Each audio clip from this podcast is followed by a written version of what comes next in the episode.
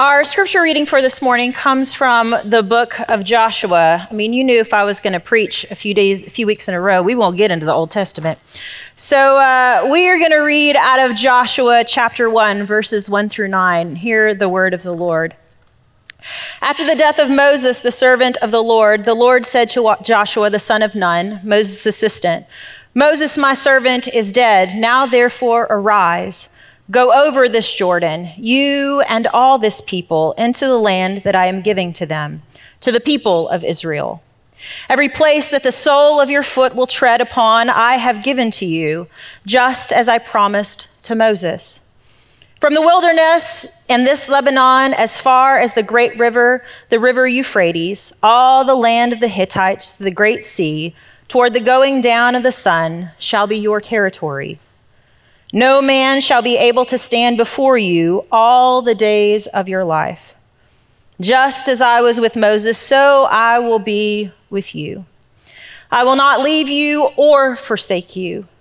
Be strong and courageous, for you shall cause this people to inherit the land that I swore to their fathers to give them.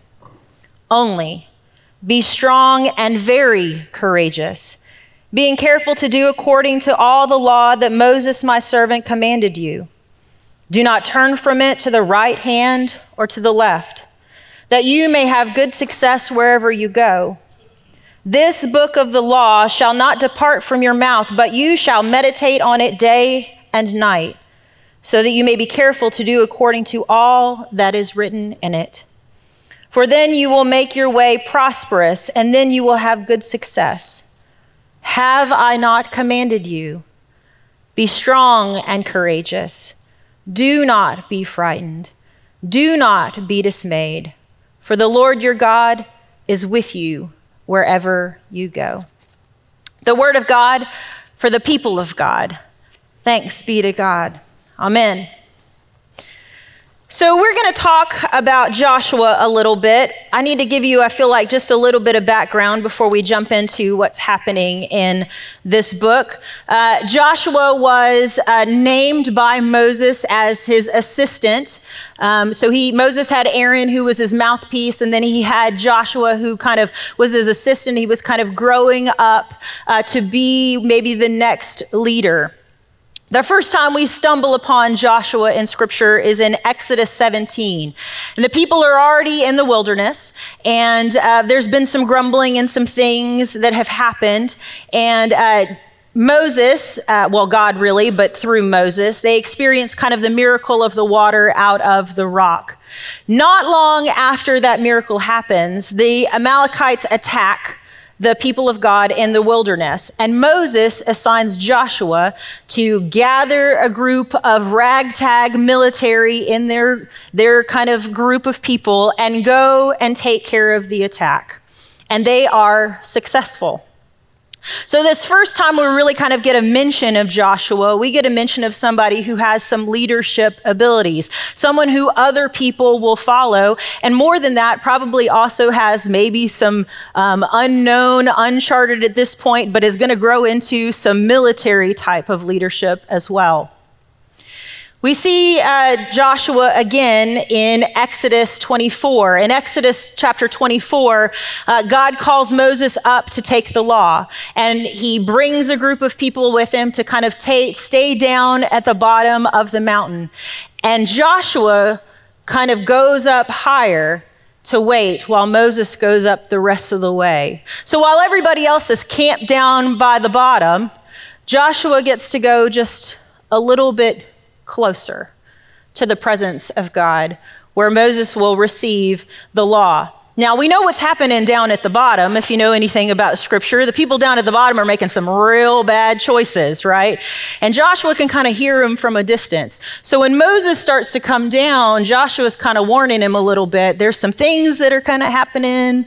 And then Moses gets down, and then there's a big hubbub and to do because the people have um, lost faith. They have decided that Moses was gone too long.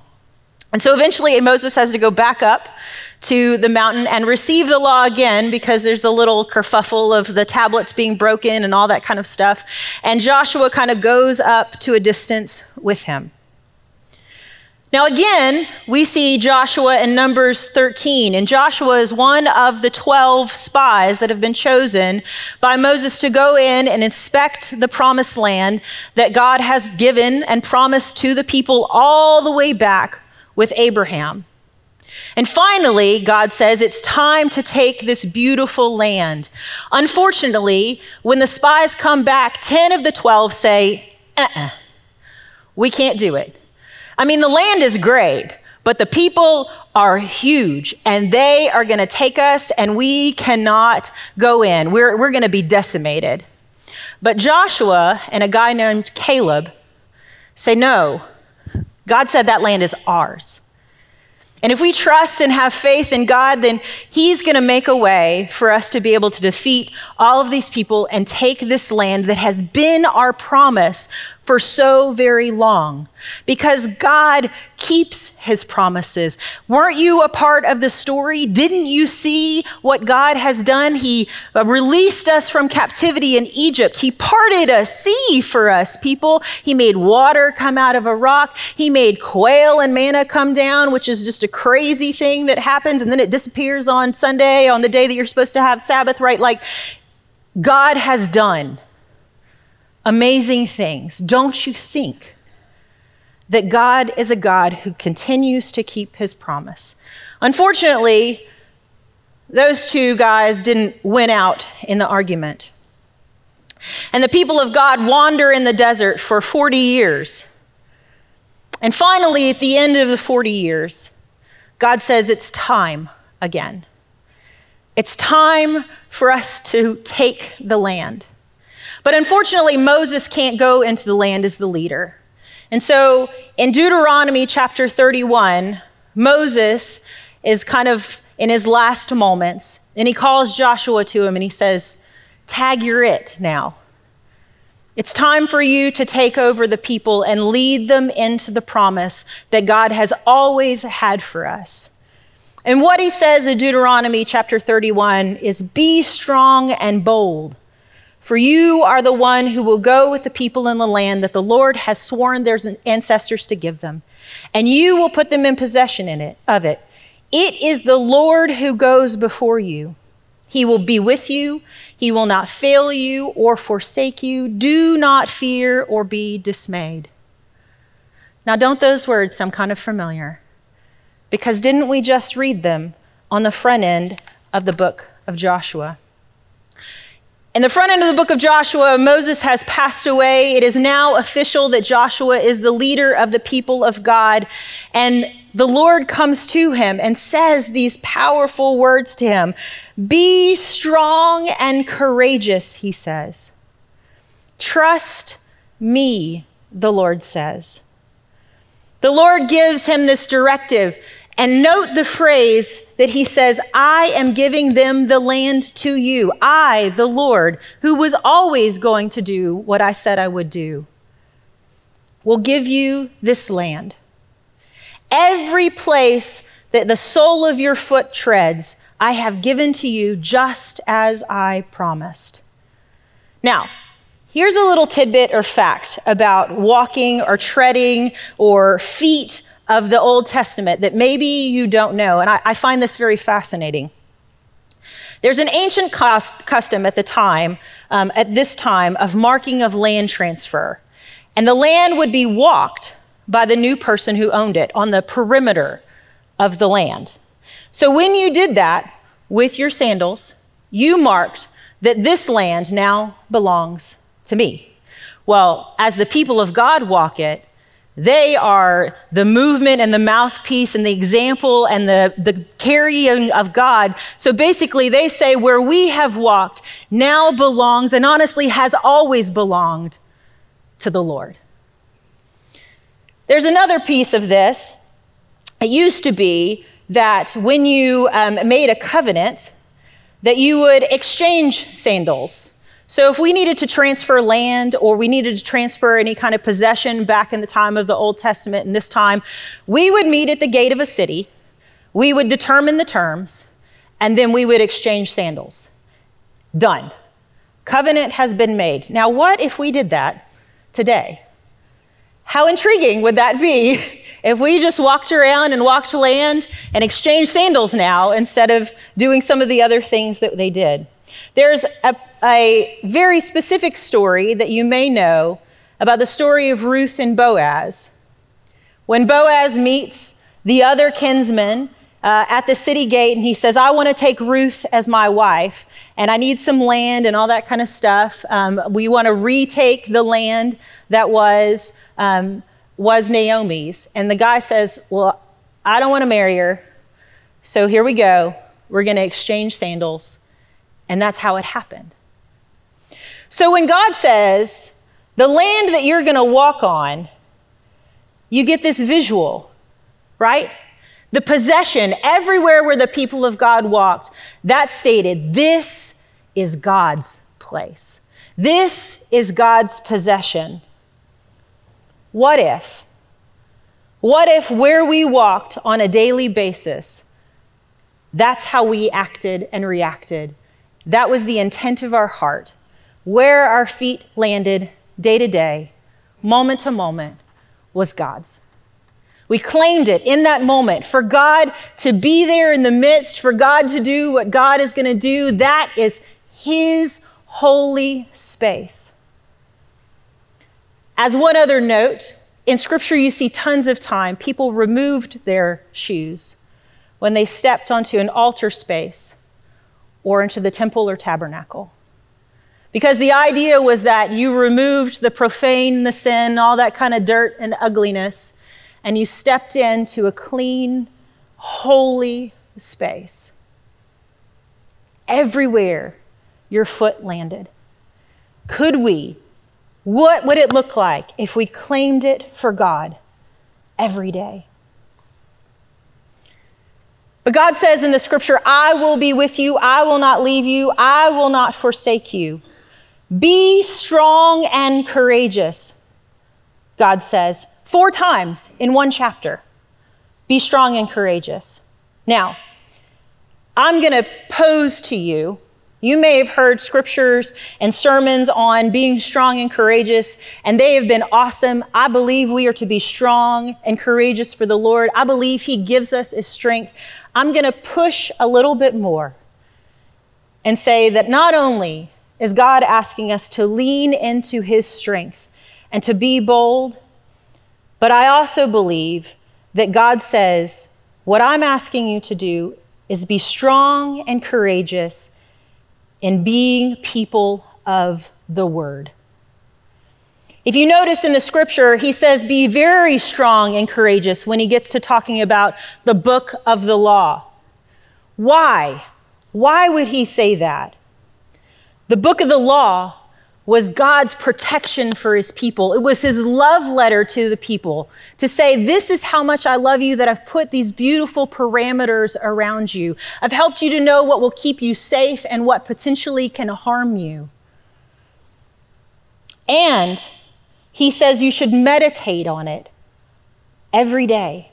That word meditate in scripture means to murmur, to constantly have it moving in your mouth like you would chew food, but to move it around in your mouth, to murmur it all moments of the day.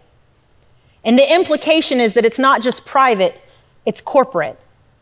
Joshua, as the leader of the people of God, was to ensure that the law of God, the Torah, was the center of not only his life, but of the life of the people of God.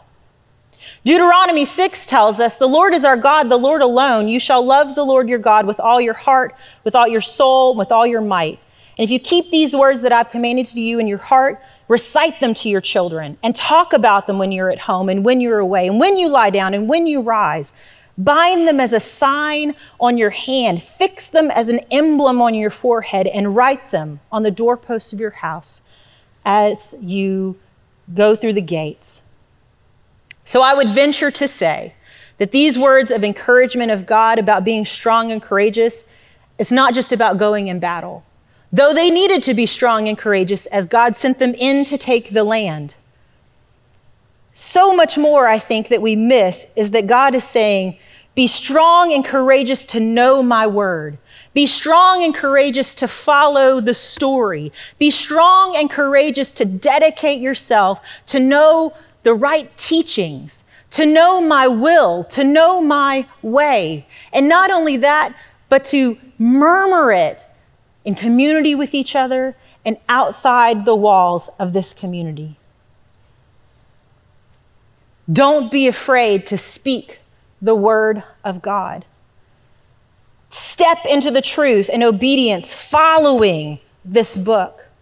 And as we talked about last week in regard to allowing Jesus to be your rabbi, learning from his teachings, where are his teachings? They're in this love letter. They're in this love story that starts from the very beginning of how much God loves us. This, the words, the words we recite after we read scripture on Sunday, the words we just you just heard and agreed with, the word of God for the people of God. Thanks be to God that we have a story, a love story that tells us who we are, that tells us who God is. There are tons of other things these days that are trying to tell us who we are. And too often, we just let it happen. This is the book. This is the story. These are the words that tell us who we are. Would we be brave enough and bold enough and strong enough and courageous enough to be people of the book who murmur it constantly? And then when we walk, we claim places in the name of the Lord and we declare truth in those places. And I'm not talking about, I'm just talking about living your life.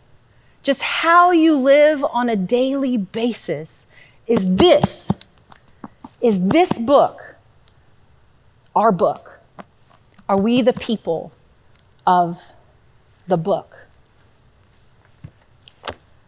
We have the opportunity to partake of communion.